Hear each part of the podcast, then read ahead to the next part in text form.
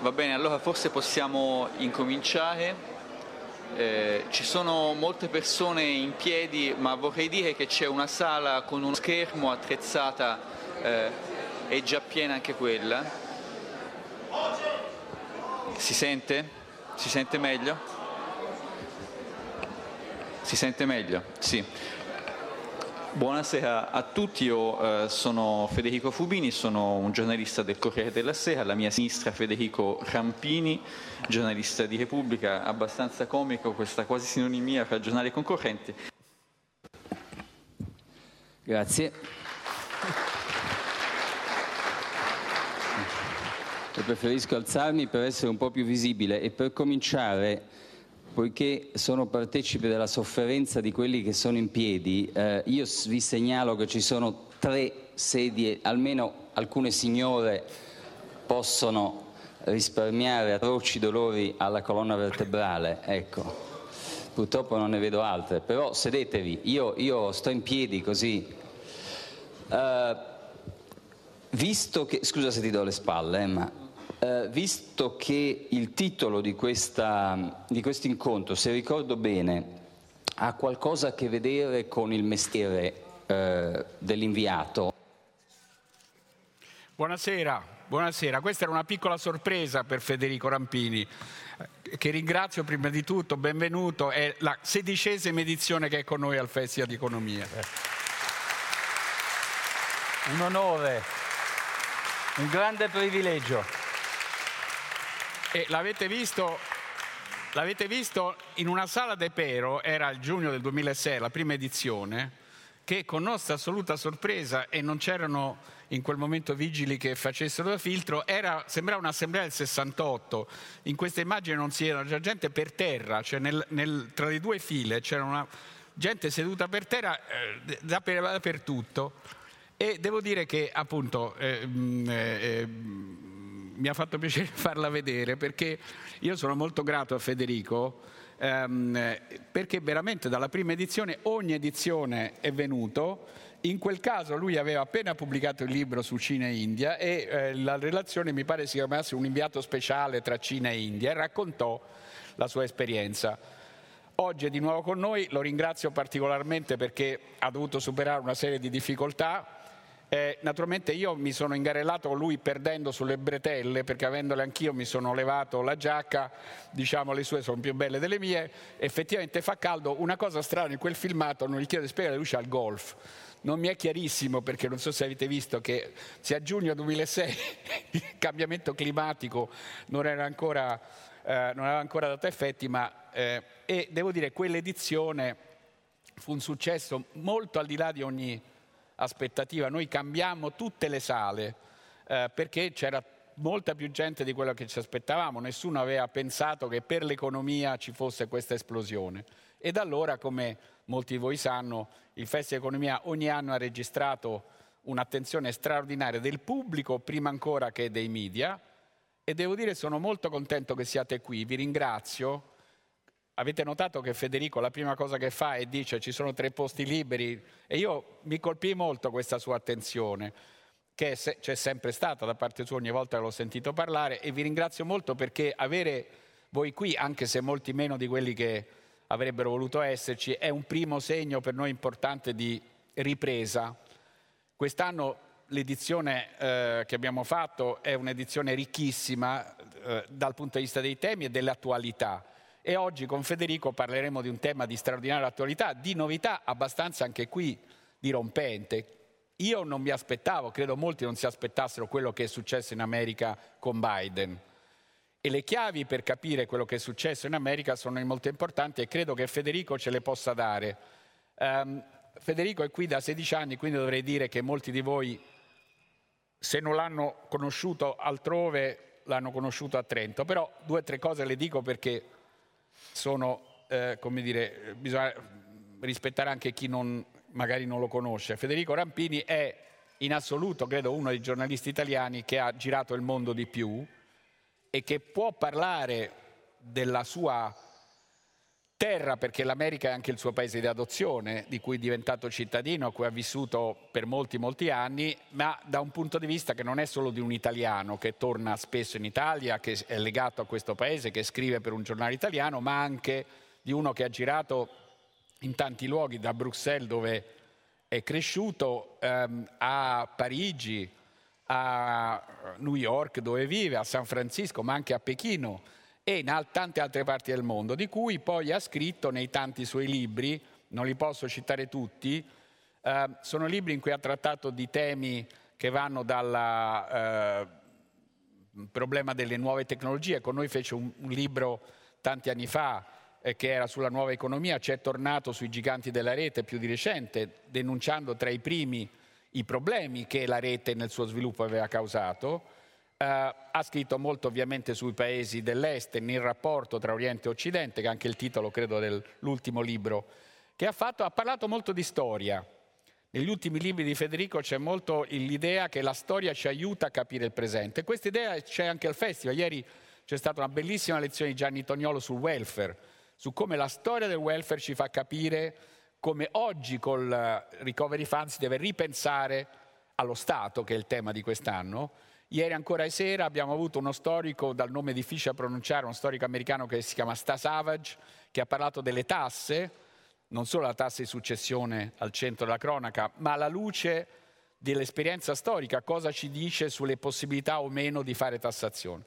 Ecco, mi fermo qui nella presentazione. L'idea con Federico è di fare una cosa un po' dialogica. Lui mi ha chiesto di interromperlo, quindi diciamo è, un, è un'interruzione consensuale. Io direi il, il, il titolo, il titolo della, della, sua, eh, della, sua, chiacchierata di quest'anno è un titolo molto semplice, La nuova America di Joe Biden. Ci avevamo ragionato insieme, abbiamo pensato a varie possibilità, poi alla fine mi sono detto, guarda Federico, in realtà quello che le persone credo in questo momento particolarmente, che non è un momento normale per gli Stati Uniti come non lo è per il resto del mondo, vogliono cercare di capire è che cosa ha determinato questo cambio di rotta così forte. Fino a pochi mesi fa avevamo un presidente come Trump Adesso abbiamo uno nuovo, credo che Federico ci dirà che non tutto è cambiato, che ci sono alcune continuità, ma direi comincia a darci qualche stimolo. Ecco, ve lo dico subito, forse possiamo anche farlo in maniera anche più informale. Avremo uno spazio per le domande, quindi direi se qualcuno vuole intervenire comincia a pensarci, poi magari alza la mano e poi a un certo punto cominciamo a dialogare anche con voi. Credo che ci sia un microfono lì, per cui dovrete sottoporvi all'esercizio di andare a, a fare una domanda da, da, quel pulpito. Federico. Allora, intanto grazie. Eh, e, comincerei subito a entrare nel vivo della questione partendo proprio dal fatto che siamo di nuovo riuniti, sia pure in formato ridotto, però in presenza. Mi fa molto piacere. L'anno scorso io sono comunque venuto qui, però è stata una versione un po' troppo ridotta. E, e, e Giuseppe Pepe per gli amici ha giustamente detto questo, questo nostro trovarci insieme è uno dei segnali di ripresa. Un altro dei segnali della ripresa americana è che io ho rischiato di non essere qui perché ho perso due voli ieri sera a New York. Congestione pazzesca degli aeroporti newyorkesi, ci si è messo anche un nubifragio, però è stato, le, le, ho dovuto veramente fare i salti mortali ehm, per trovare le coincidenze giuste sulle rotte atlantiche e arrivare qui pochi minuti fa. Ho, ho rischiato di non farcela. Lo dico perché il vigore, la forza di questa ripresa americana, che è proprio una ripresa con il turbo, non è una ripresa, è un boom. Ehm, sta cogliendo impreparati anche, anche, molti del mestiere, come dire. Le compagnie aeree non si aspettavano che il traffico riprendesse così velocemente, così in massa e, e sono chiaramente prese alla sprovvista. E tanti, tanti settori americani fanno fatica, ci sono penurie di manodopera addirittura, può sembrare eh, sconcertante.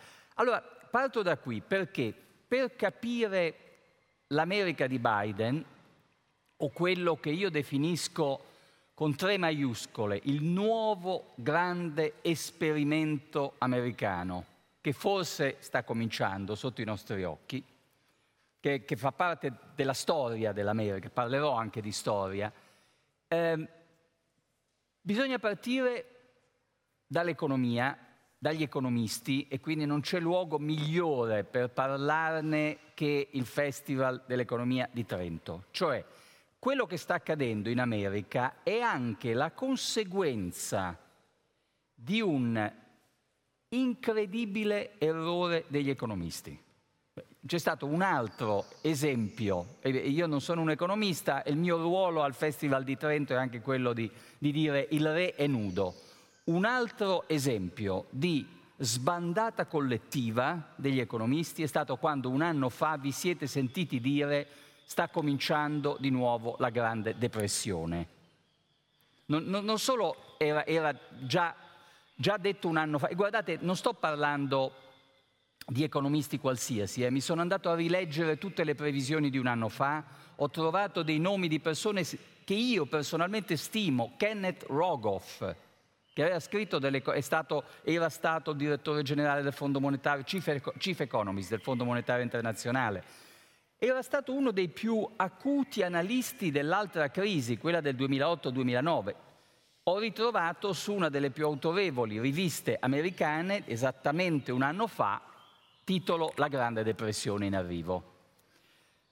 Una cantonata pazzesca, perché ehm, questa non, non, solo non è stata una grande depressione, è stata una, per le, soprattutto per le due maggiori economie mondiali, cioè Cina e Stati Uniti, veramente sarebbe Stati Uniti e Cina nell'ordine di grandezza, ma nell'ordine temporale di svolgimento dei fatti, comincio dalla Cina, è stata una piccolissima crisi, una mini recessione, anzi non si qualifica nemmeno come una recessione perché la Cina non ha neanche avuto due trimestri consecutivi col segno meno del PIL. Quindi la Cina non ha neanche avuto una recessione. Quella americana è stata piccola e breve. Quindi madornale errore di tanti, tanti economisti autorevoli, ma che è la fortuna di Biden. È stata la, la vera fortuna di Biden, perché lui ha potuto prendere il comando del governo, dell'esecutivo americano il 20 gennaio di quest'anno, in una situazione in cui comunque ne, nell'aria c'era quest'idea di una crisi grave e quindi ha subito cominciato con una manovra di spesa pubblica gigantesca, 1900 miliardi di dollari, spesi prestissimo, con enorme efficienza, distribuendoli alla gente e non, ai poveri. Tre quarti degli americani hanno ricevuto degli aiuti. Non era la prima volta perché Trump aveva fatto st- la stessa cosa due volte. Allora, cos'è successo? Che questa mini crisi, lasciamo stare l'aspetto ovviamente sanitario, umano, c'è, c'è stata una tragedia, eh, ma un altro discorso. I, i, il bilancio dei morti e tutto quello che abbiamo sofferto dal lato umano, in questo momento io sto parlando solo dell'aspetto economico. Piccola crisi di breve durata, la Cina ne è uscita subito con un una ripresa fortissima l'estate scorsa e l'America in autunno. Trump, Donald Trump aveva già cominciato a usare il ritorno dello Stato, è accaduto sotto Donald Trump, eh, spesa pubblica, Keynes, keynesismo, deficit spending a volontà. Aveva fatto due manovre, complessivamente avevamo superato i, i diciamo raggiunto, sfiorato i 3 mila miliardi. Biden ha rincarato la dose e ci ha aggiunto del suo. Alla fine ci siamo trovati in America più ricchi di prima. E una delle ragioni per cui questa, questa ripresa è un boom col turbo è che lo Stato, questo ritorno dello Stato, ha distribuito potere d'acquisto, reddito, anche a chi teoricamente non ne aveva proprio bisogno. Um, questo è uno, dei, è uno, degli elementi importanti per capire che cosa sta facendo Biden. Il nuovo grande esperimento americano si rifà a dei precedenti storici importanti. Franklin Delano Roosevelt, colui che usò il New Deal per tentare di combattere la Grande Depressione degli anni 30, e poi Johnson, John Kennedy e Lyndon Johnson, i due democratici degli anni 60. Vedete, tra, questi, tra, queste due epoche storiche, tra Roosevelt e il New Deal e eh, um, Kennedy Johnson anni 60, noi abbiamo avuto la socialdemocrazia in America. Adesso sembra, se, sembra così lontano che perfino usare questo termine stride un po'. Abbiamo in mente un'America che la, la, la terra del capitalismo sfrenato, del neoliberismo. No, l'America è stato un paese quasi socialista, da Roosevelt a, a, Johnson e anche un po' dopo, perché Richard Nixon, repubblicano, fece delle politiche economiche dove c'era tanto, tanto Stato, tanta spesa pubblica. E, poi c'è stato un altro grande esperimento americano, il neoliberismo di Reagan. E siamo vissuti negli ultimi 40 anni 80, no? Siamo vissuti negli ultimi 40 anni sotto questo pensiero unico che aveva completamente soggiogato anche la sinistra. Eh, Biden vuole tornare alle origini della socialdemocrazia americana. Allora cosa ha fatto? Ha preso diciamo, la svista degli economisti, l'errore degli economisti, ha fatto finta che davvero fossimo in una crisi tipo la Grande Depressione e ha continuato a distribuire reddito facendo in modo che arrivasse ai tre quarti degli americani, quindi una grossa operazione di riduzione delle diseguaglianze. Dopo 40 anni in cui era soprattutto l'1% degli straricchi che accumulava ricchezze, c'è stata un'azione poderosa per eh, dare invece una compensazione al ceto medio e ovviamente anche a, ai, ai più poveri. Adesso ci vorrebbe aggiungere la seconda fase, seconda, terza fase, che è il, il, il New Deal di Biden, cioè rifare una, una, grande, grande operazione di modernizzazione attraverso investimenti in infrastrutture, infrastrutture di ogni genere, quelle tradizionali, quelle della sostenibilità ambientale, anche le infrastrutture sociali, perché l'America ha un welfare un po' scassato, lui lo vuole ricostruire. Mi fermo un attimo, però poi, poi ti, ti, lascio interloquire, ma voglio subito però dirvi questo. Allora, la, la crisi del 2020 è stata un, un'invenzione della fantasia, degli, della fantasia malata degli economisti, è stata dal punto di vista economico una piccola crisi. Però, però questa roba qui che dà il tema al Festival di Trento di quest'anno, il ritorno dello Stato, è cominciato con una crisi vera. La vera crisi del nostro tempo è quella del 2008-2009. È, è lì che comincia un ripensamento di tutti i modelli economici e quel ripensamento parte dalla Cina. E l'America oggi, paradossalmente, sta inseguendo una Cina che per prima nel 2008-2009 ha cominciato a dire il neoliberismo non funziona. Il, ehm, il, capitalismo all'americana non ci convince, si sta sfasciando. L'America del 2008-2009, lo schianto dei mutui subprime, il contagio della malattia finanziaria, è una dimostrazione che la culla mondiale del capitalismo è malata, è una società in declino, è decadente. Noi cinesi abbiamo una, una terapia alternativa. Noi che veniamo da un passato comunista sappiamo gestire un'economia mista e adesso, adesso, sto parlando al presente storico, ma siamo nel 2008-2009, quando la Cina comincia a dire riportiamo l'asse verso il capitalismo di Stato, il dirigismo pubblico, la politica industriale, i campioni nazionali, Lì, lì, comincia proprio una, un, una grande eh, eh, sterzata, lenta, perché anche, anche la Cina è una, una, una, corazzata o una portaerei di quelle che però, ehm, quando poi nel 2012 diventa presidente Xi Jinping, queste cose diventano anche più esplicite, cioè lui comincia non solo a farle ma anche a teorizzarle, che esiste un modello alternativo al nostro ed è un modello molto più efficace, più efficiente, più solido e più stabile.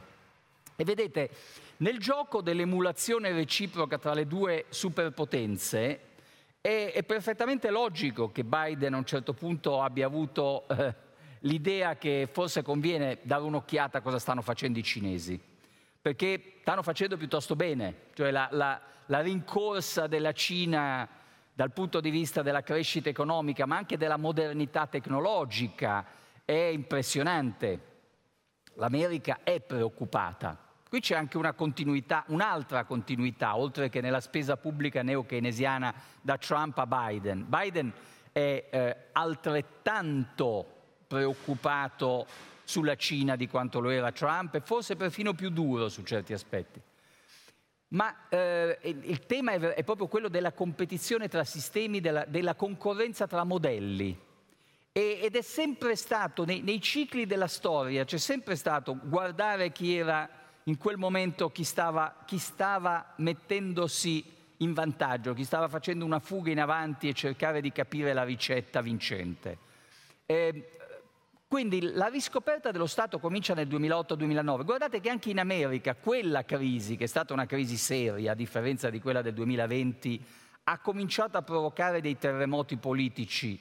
Eh, l'emergere di una nuova sinistra radicale comincia con Occupy Wall Street, comincia con la riscoperta di un vecchio socialista come Bernie Sanders, la nascita di un astro nuovo come Elizabeth Warren e poi via via arriviamo a Alexandria Ocasio-Cortez, ma cioè una sinistra radicale che oggi è in grado di condizionare abbastanza Biden, che vuole molto molto più Stato nell'economia americana, è una storia che comincia nel 2008. Così come comincia a destra un ripensamento, perché eh, dopo il 2008-2009 nasce il Tea Party Movement, che è una rivolta populista, prima ancora di, di Trump, è la, la, rivolta populista di una destra che comincia a incanalare una rabbia operaie del ceto medio contro Obama che è stato troppo generoso con i banchieri di Wall Street, che li ha salvati tutti neanche uno di, dei responsabili del disastro è finito, non dico in galera, ma neanche in un'aula giudiziaria, non uno.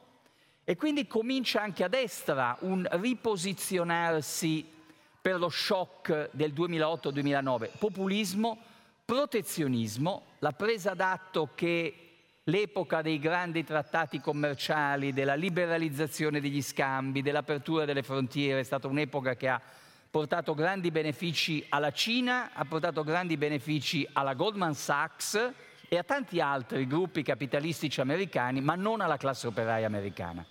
E lì eh, eh, eh, la destra americana è più veloce della sinistra a catturare certe fasce di disagio sociale della classe operaia. Comunque è una storia che inizia nel 2008-2009. Oggi ne vediamo soltanto la eh, riedizione, l'aggiornamento post-Covid, ma è, un, è, è una vicenda affascinante e piena di incognite perché tra i due modelli che in questo momento riscoprono lo Stato, la Cina già almeno, almeno da 12-13 anni, gli Stati Uniti più di recente, eh, ci sono delle asimmetrie evidenti, cioè in Cina Xi Jinping manovra le leve dello Stato con una certa sicurezza e con un orizzonte di medio-lungo termine.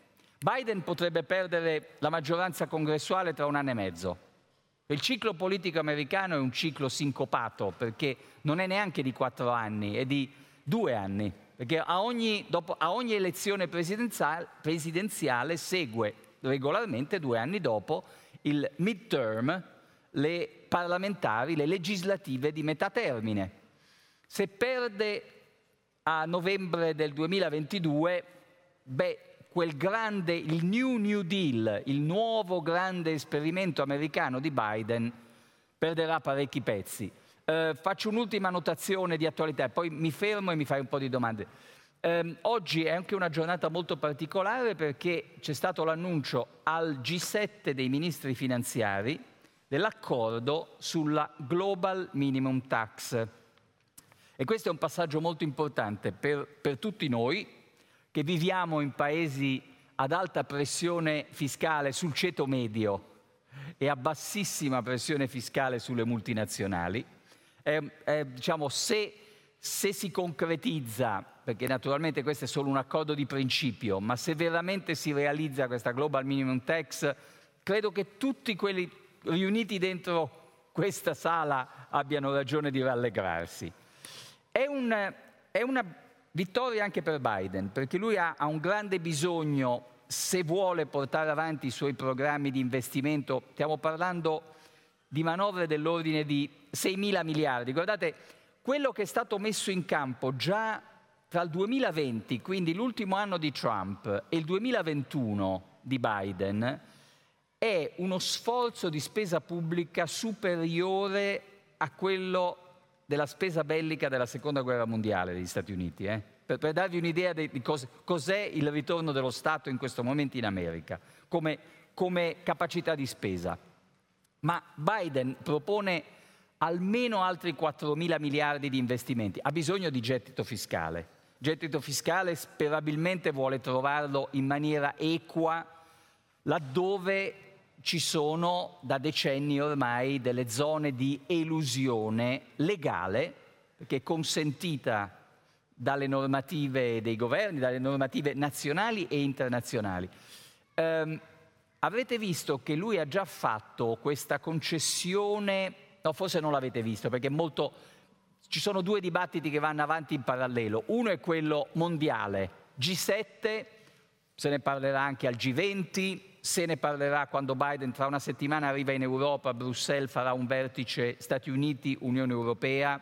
Questa è la Global Minimum Tax. Nel, in parallelo lui sta negoziando al Congresso con i repubblicani, perché Biden ha una maggioranza piccola piccola, sta negoziando con i repubblicani un riequilibrio delle aliquote anche negli Stati Uniti. Era partito con l'intenzione di alzare l'aliquota sugli utili societari al 28%. Ora l'accordo sulla Global Minimum Tax è al 15% e questo può sembrare, e probabilmente la sinistra, l'ala sinistra radicale in America griderà allo scandalo, al cedimento, al compromesso.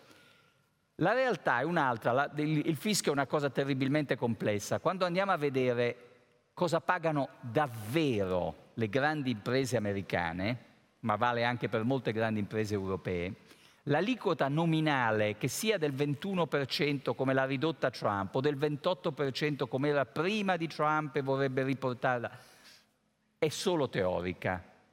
Perché tra detrazioni, deduzioni, crediti fiscali è stato calcolato che le vere tasse che pagano in America le grandi imprese vanno dall'8% all'11% massimo. Poi quelle che si rifugiano nei paradisi fiscali come la Apple in Irlanda dallo 0,2% all'1,2%. Per questo la Global Minimum Tax al 15, che per la sinistra di Alexandria Ocasio-Cortez può sembrare un cedimento, sarebbe una conquista, se ci si riesce davvero ad applicarla, sarebbe una cosa meravigliosa. Dobbiamo tutti incrociare le dita e fare il tifo perché questo avvenga. Ma guarda, mi hai rubato la domanda, in realtà ti, ti, volevo chiedere proprio su questo, perché tu ci hai dato un, un, un quadro generale molto interessante, tra l'altro se uno guardasse il programma del Festival Economia di Trento in questi anni vedrebbe questo cambiamento di cui parla Federico. Il Festival Economia ha sempre ospitato economisti con opinioni molto diverse anche sul tema dello Stato, però non c'è dubbio che uno vede, anche scorrendo i titoli, quest'anno se guardate i titoli del festival, dove di nuovo ci sono economisti che la pensano molto diversamente, ma c'è Piketty che diciamo, parla adesso tra poco alle 7, tra l'altro è uno di quelli che è venuto a Trento e qui. Il suo titolo è Per un socialismo partecipativo. Ora la parola socialismo era quasi un tabù. Uh, Stiglitz parla della fine del neoliberismo. Um, ci sono una serie di interventi anche quest'anno che dicono quello che, che Federico dice, c'è, c'è un cambiamento e però, e però tu hai citato un fatto politico, e cioè uno spostamento nel Partito Democratico, e quindi un primo tema che ti volevo porre è come avviene questa influenza della sinistra più radicale. No? Uh, in Italia succede una cosa curiosa, cioè Enrico Letta, il segretario del PD, dice una cosa molto più modesta che la minimum global tax, dice forse dovremmo aumentare la tassa di successione che è la minima rispetto a quelle europee per sostenere i giovani sui ricchissimi, e c'è una levata di scudi generale. Quindi in Italia sembra che sia ancora un tabù. Però prima di arrivare a porre il, la correlazione tra questo tema economico e quello politico, perché sulle tasse si misura la coesione sociale di un paese, cioè un paese che non vuole, che rifiuta diciamo, ogni forma di tassazione supplementare, a prescindere, è come un paese che dicesse io non mi fido dello Stato e quindi neanche del welfare state. Del welfare state. Però ti volevo chiedere questo, come fa Biden, che è il capo, il leader di un partito grande, ramificato, storico, che vive dei finanziamenti privati, a dire qualcosa che sembra con, controproducente per lui, cioè intanto come si applica, scusami, una cosa molto semplice, come fai a fare una tassa sulle multinazionali? Come là tutti i paesi insieme si mettono d'accordo, cioè materialmente come funziona? Perché queste grandi aziende, Amazon per esempio quest'anno ha detto che è in perdita, ha detto noi siamo in perdita, hanno fatto investimenti, hanno guadagnato cifre enormi, però hanno detto noi non paghiamo tasse perché siamo in perdita, perché spostano, come sapete mettono la sede. Quindi come funziona materialmente? E poi secondo, come funziona dal punto di vista del rapporto con la politica. Come può Biden dire una cosa che sembra togliergli dei finanziamenti importanti? E come ha reagito le grandi imprese americane a questo rispetto diciamo, a, a, Biden? Cioè, che reazione ha avuto dell'establishment economico a questa sua proposta? Dunque, fammi prendere tuo, queste tue domande un po' alla larga, perché tu hai cominciato col citare dei nomi. Piketty, grande e stimatissimo economista, Enrico Letta, eh, socialismo, sono tutti termini che in qualche modo hanno a che vedere con la realtà europea. Eh, Biden non usa mai la parola socialismo, proprio mai mai, lascia che la usino Sanders e Alexandria Ocasio-Cortez. E qui c'è un, c'è un problema, eh. um, mi dispiace dirlo, duole dirlo eh, nella mia, la mia vera patria che rimane l'Italia, non importa se ho una seconda cittadinanza statunitense. L'Europa non gode di, di, di una buona immagine in questo momento, cioè uno degli effetti di questo biennio pandemia-lockdown eh, è di avere ulteriormente indebolito la credibilità del modello europeo agli occhi degli americani.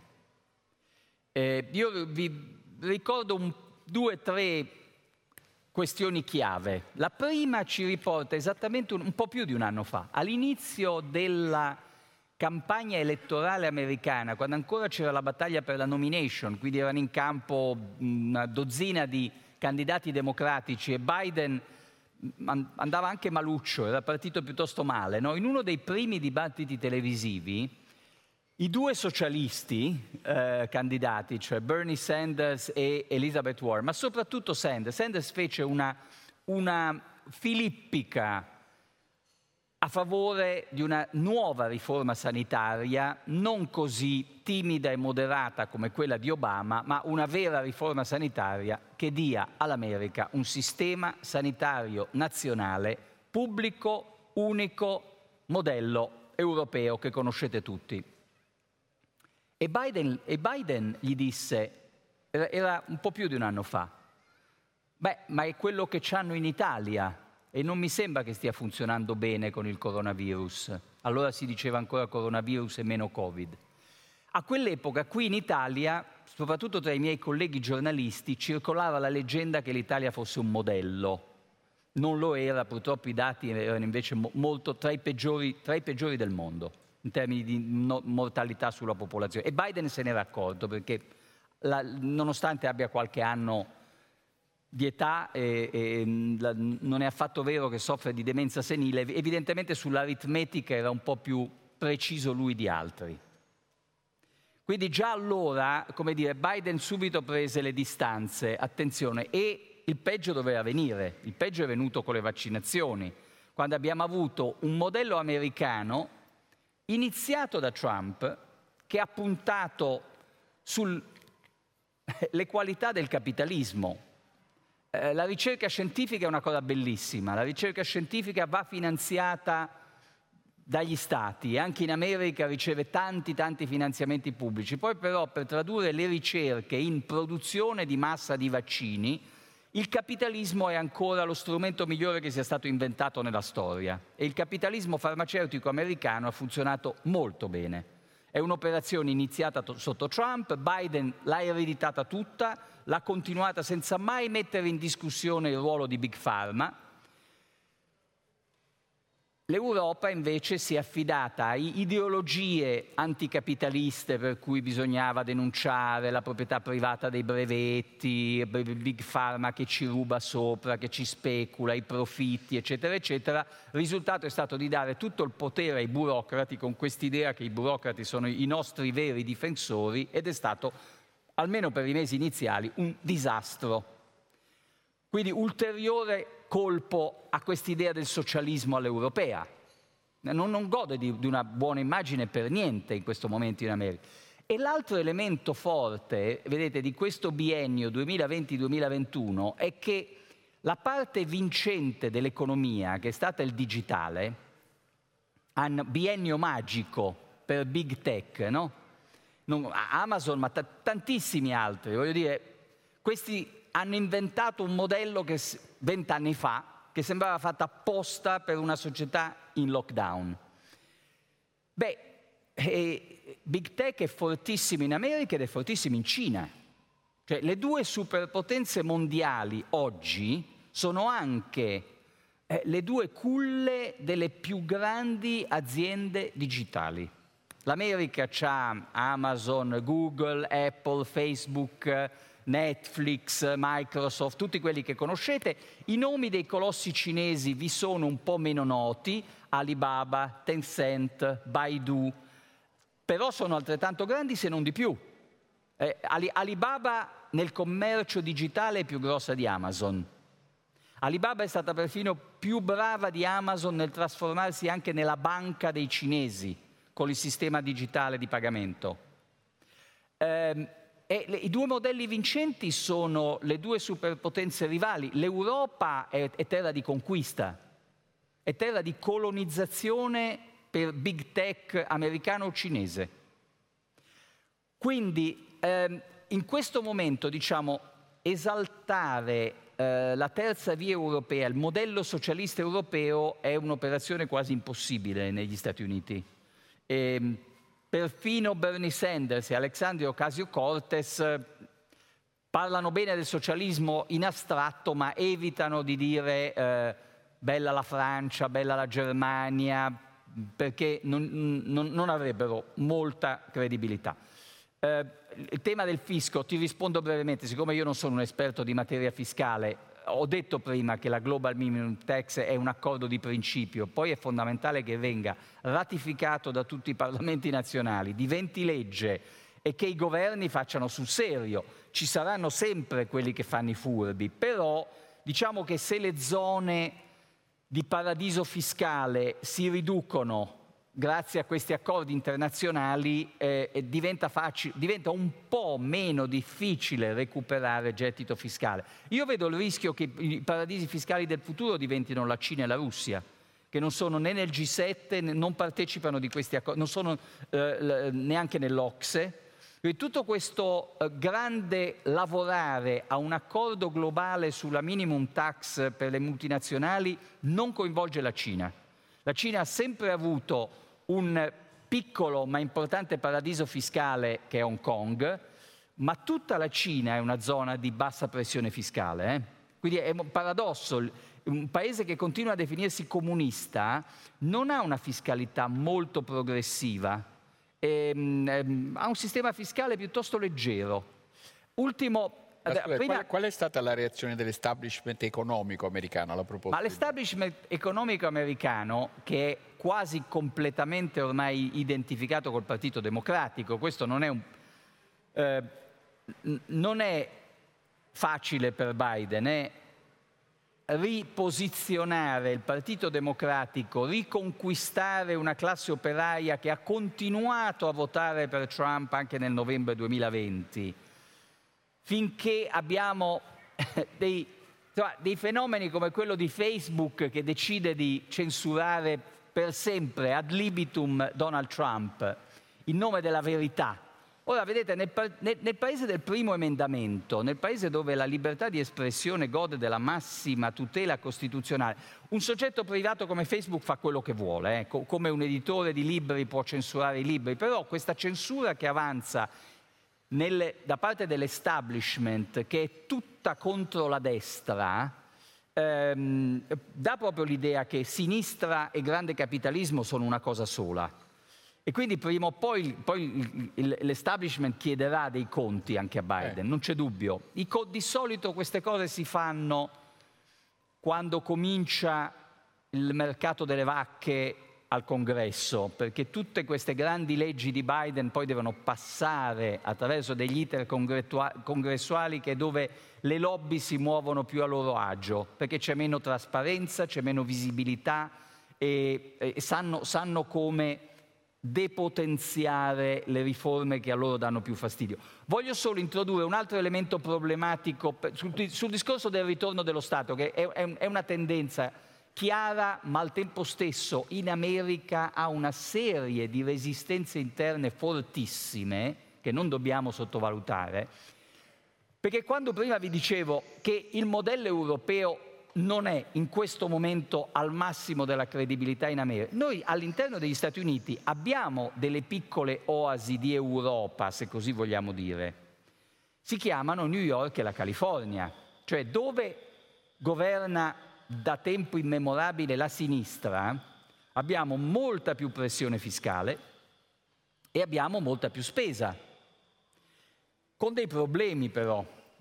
Allora, tanto per farvi un esempio, perché forse è più difficile spiegarlo in Italia, il federalismo fiscale in America è spinto all'estremo, cioè a New York io, che sono cittadino e residente newyorkese, pago tre IRPEF, l'IRPEF federale, l'IRPEF dello Stato di New York e l'IRPEF della città di New York, quindi ho due addizionali.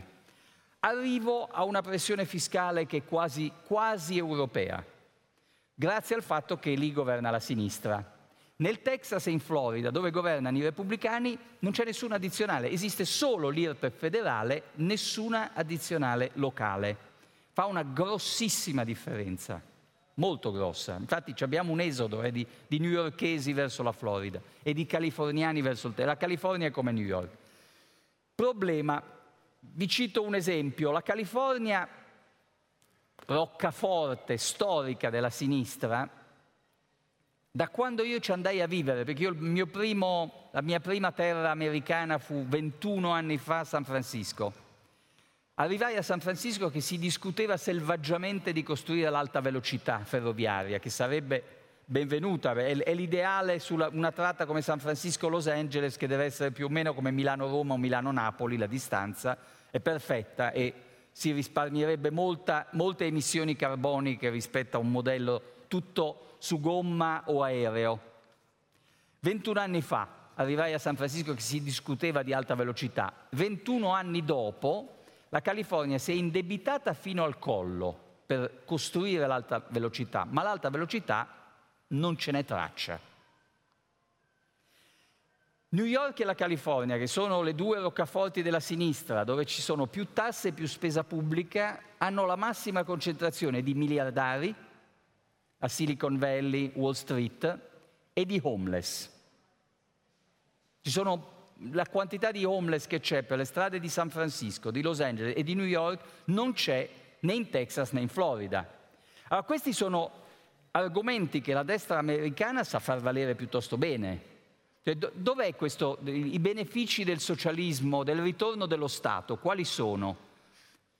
Abbiamo problemi anche noi, guardate, molto simili a quelli italiani, cioè dove la sinistra ha governato molto a lungo, sotto l'ombra della macchina di potere de, della famiglia Cuomo, per esempio, a New York, eh, ci sono, sono cresciute anche delle forme di corruzione, non è proprio quella corruzione delle tangenti, ma insomma, per esempio, da, a New York ci hanno messo 12 anni a costruire una linea di metropolitana e hanno sforato il quintuplo del budget perché ci mangiano sopra in tanti, c'è un sottobosco di subappalti, di aziende di subappalto legati al partito che governa. Abbiamo dei sindacati del pubblico impiego ti potentissimi. Fermo. Ti, ti, fermo perché abbiamo ancora, credo, dieci minuti, un quarto d'ora ah, e va. forse c'è qual, volevo dare uno spazio se c'è qualcuno che vuole intanto. Prego, se, le chiedo, vi chiedo se è possibile essere molto brevi, due minuti, perché poi così diamo la possibilità a tutti di intervenire. Grazie. Eh, mi chiamo Marino Firmani, vengo da una zona bianca per cui anch'io ho avuto l'impatto con eh, il nuovo rapporto spazio-tempo che eh, ci ha riportato alla normalità. Ho trovato traffico, eh, traffico anch'io. La mia, domanda, la mia domanda è sul ruolo dello Stato rispetto a un nuovo modello economico. Lei ha confrontato due crisi, la crisi economica e finanziaria del 2008, la crisi eh, attuale che è una crisi sanitaria. Gli interventi degli Stati sono stati diversi. Nella crisi del 2008 lo Stato ha eh, assorbito il debito delle banche tutelando i risparmiatori.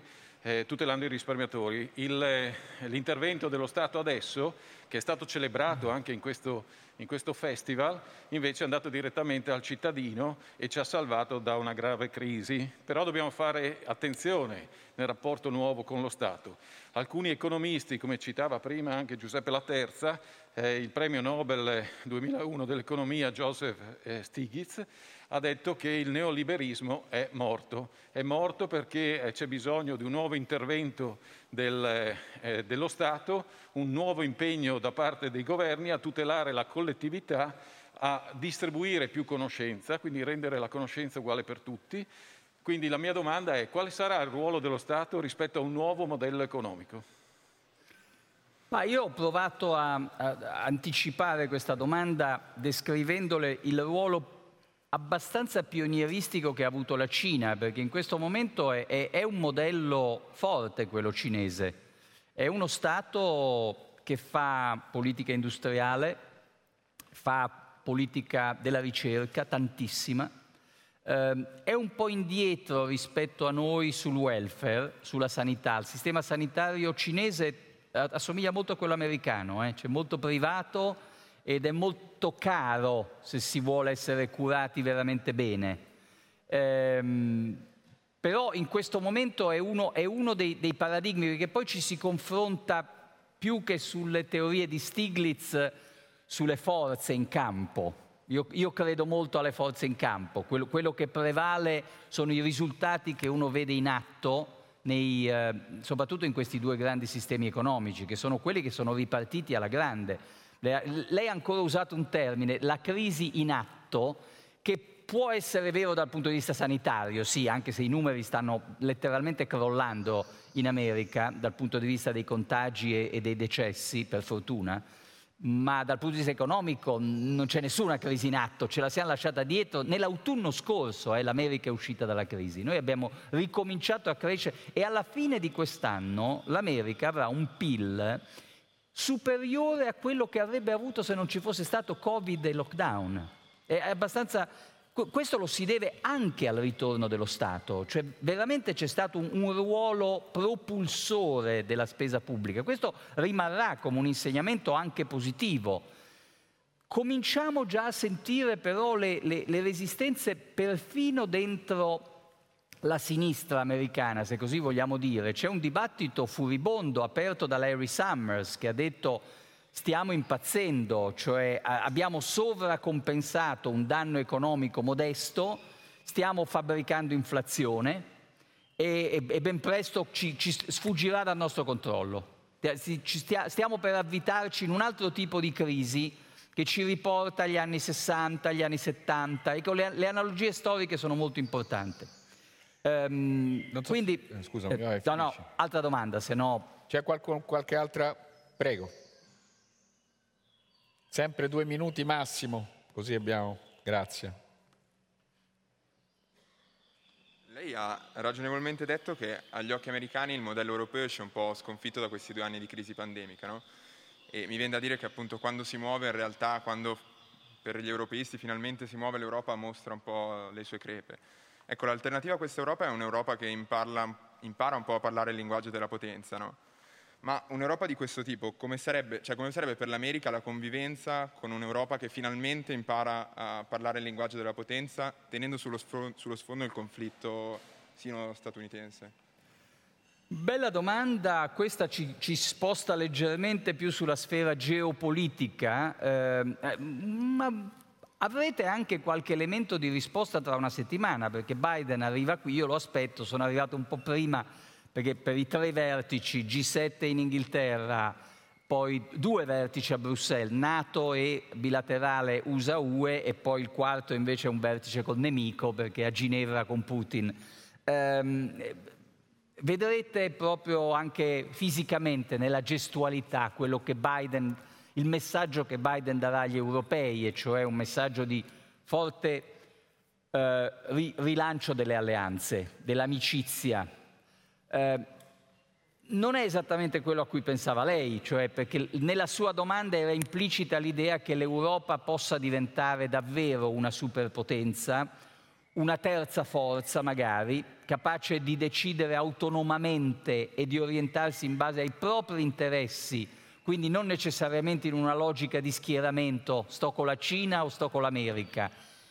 Biden invece in questo sarà molto più simile a Trump, mi correggo, sarà diversissimo da Trump nel senso che è uno che crede nelle alleanze, crede nell'importanza per l'America di affrontare la Cina guidando una coalizione molto coesa, però vuole che ci sia la coalizione, non vuole che l'Europa faccia di testa sua. No? Abbiamo già visto delle pressioni molto discrete che l'amministrazione Biden ha fatto molto discrete, molto più gentili, molto più cortesi rispetto alla brutalità di Trump, però per esempio l'America ci ha fatto capire molto chiaramente che era sbagliato andare a firmare un accordo bilaterale sugli investimenti con la Cina e l'Europarlamento lo ha congelato, guarda caso. Quindi siamo più in una logica di un'Europa che tende a riavvicinarsi a questa America di Biden, piuttosto che un'Europa capace di essere davvero una, una superpotenza autonoma. D'altronde aver perso, aver perso, il Regno Unito non è poco. Eh? Io credo che si tende a sottovalutare la, diciamo, l'amputazione che ha avuto l'Europa con, con, con Brexit. E, e, e, non è vero che è tutto, tutto a danno degli inglesi, anzi più, più, andrà, più, passerà il tempo più si rischia di scoprire il contrario. Eh, intanto vi segnalo che c'è una novità quest'anno interessante. Noi per la prima volta abbiamo lanciato un sondaggio tra tutti i relatori al festival. Abbiamo posto due domande su questioni di grande attualità. Una è quella di cui abbiamo parlato, la tassazione, un'altra è sui vaccini. La domanda era una sospensione temporale dei vaccini, provvisoria, eh, renderà più possibile portare i vaccini alle, ai paesi meno sviluppati più rapidamente? Beh, se guardate le risposte sono impressionanti, abbiamo avuto più di 60 risposte, di cui alcune anche dei Nobel.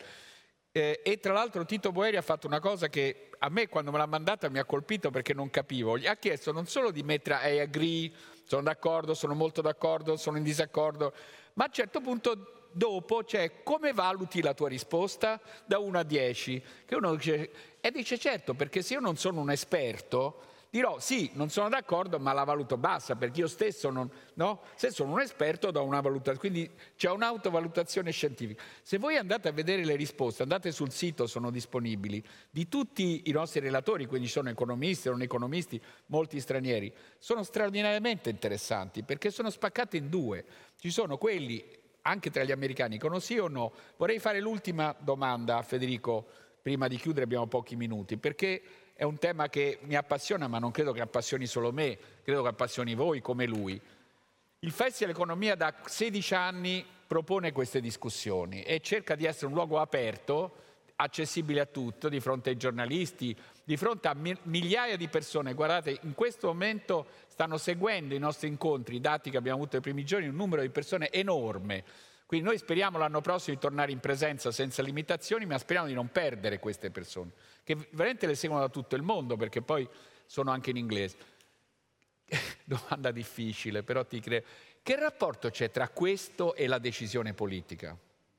Cioè, tra la sfera dell'opinione pubblica, che non è solo il festival, sono i giornali, i media, la discussione, vista dal punto di vista americano ma anche italiano. Che rapporto c'è? C'è un rapporto innanzitutto, perché uno potrebbe dire sono dei signori che si vedono tra di loro, sì, va bene, centinaia, migliaia di persone, però se la cantano e se la dicono, la decisione politica passa da un altro. Però tu poi ci hai detto che c'è uno spostamento nelle opinioni degli economisti, nel modo di guardare il mondo. Ecco, nella tua esperienza come fu? È una domanda no, che, eh, però, no, eh, questi sono eh. anche luoghi dove al tempo stesso, questi proprio, eh, sto, sto, riferendomi a, a, al, al Festival di Trento e anche in generale a un fenomeno italiano dei festival che è una delle cose più belle le cose che apprezzo di più del mio paese, perché è un, segno di vitalità culturale, di partecipazione, non esiste dappertutto. Secondo me sono al tempo stesso dei luoghi dove si formano eh, tentativamente, come si dice in inglese, eh, delle, de, delle nuove tendenze culturali, ideologiche, e sono anche dei termometri che misurano do, dove si sta spostando l'orientamento prevalente. Non è così facile sintetizzare e prelevare. Io sono una delle persone meno indicate a fare una sintesi per questa ragione, perché il mondo dei media è diventato un, una, uno strumento impazzito letteralmente, letteralmente impazzito. E, e qui metto sia i, i, media tradizionali a cui io appartengo e che hanno perso influenza, sia i social media, c'è una tale ehm, divaricazione tribale. No? Lo sapete, non, non, è un tema nuovo, no? ma insomma eh, i, i, i media sono diventati dei luoghi identitari dove ci si raduna tra simili per confermarsi nei propri pregiudizi. E questo va, vale, guardate, esattamente uguale a sinistra come a destra, eh? non, non, è, non, è, una cosa solo di quei brutti, sporchi, cattivi, razzisti, suprematisti bianchi che votano Trump e queste caricature, perché la, lo stesso fenomeno c'è anche a sinistra, la cassa di risonanza in cui ci riuniamo tra di noi per sentire rimbombare le nostre stesse idee e confortarci sul fatto che siamo migliori con la M maiuscola. Il mondo dei media è diventato così e quindi anche per, per i politici è molto complicato navigare, da, eh, riuscire a, a intercettare i segnali giusti. Per esempio, il segnale delle elezioni americane del 2020 è stato ancora capito poco, eh? perché quella è stata una vittoria del, di Joe Biden netta, inequivocabile, che che ne dica quel cialtrone imbroglione di Trump, ma è stata una, una sconfitta del suo partito, eh? che ha arretrato, ha perso seggi alla Camera, ha perso seggi in molte legislature locali, ha perso di nuovo la classe operaia e ha perso terreno tra le minoranze etniche.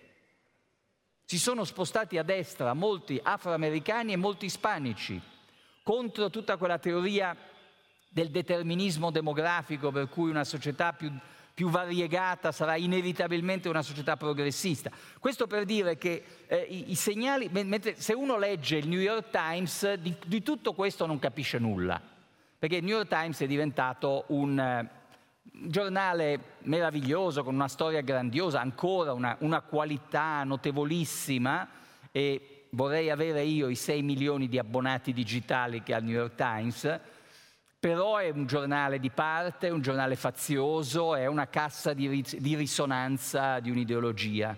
E quindi del, per capire l'America di oggi bisogna andare a tentoni e usare tanti strumenti diversi, possibilmente dissonanti.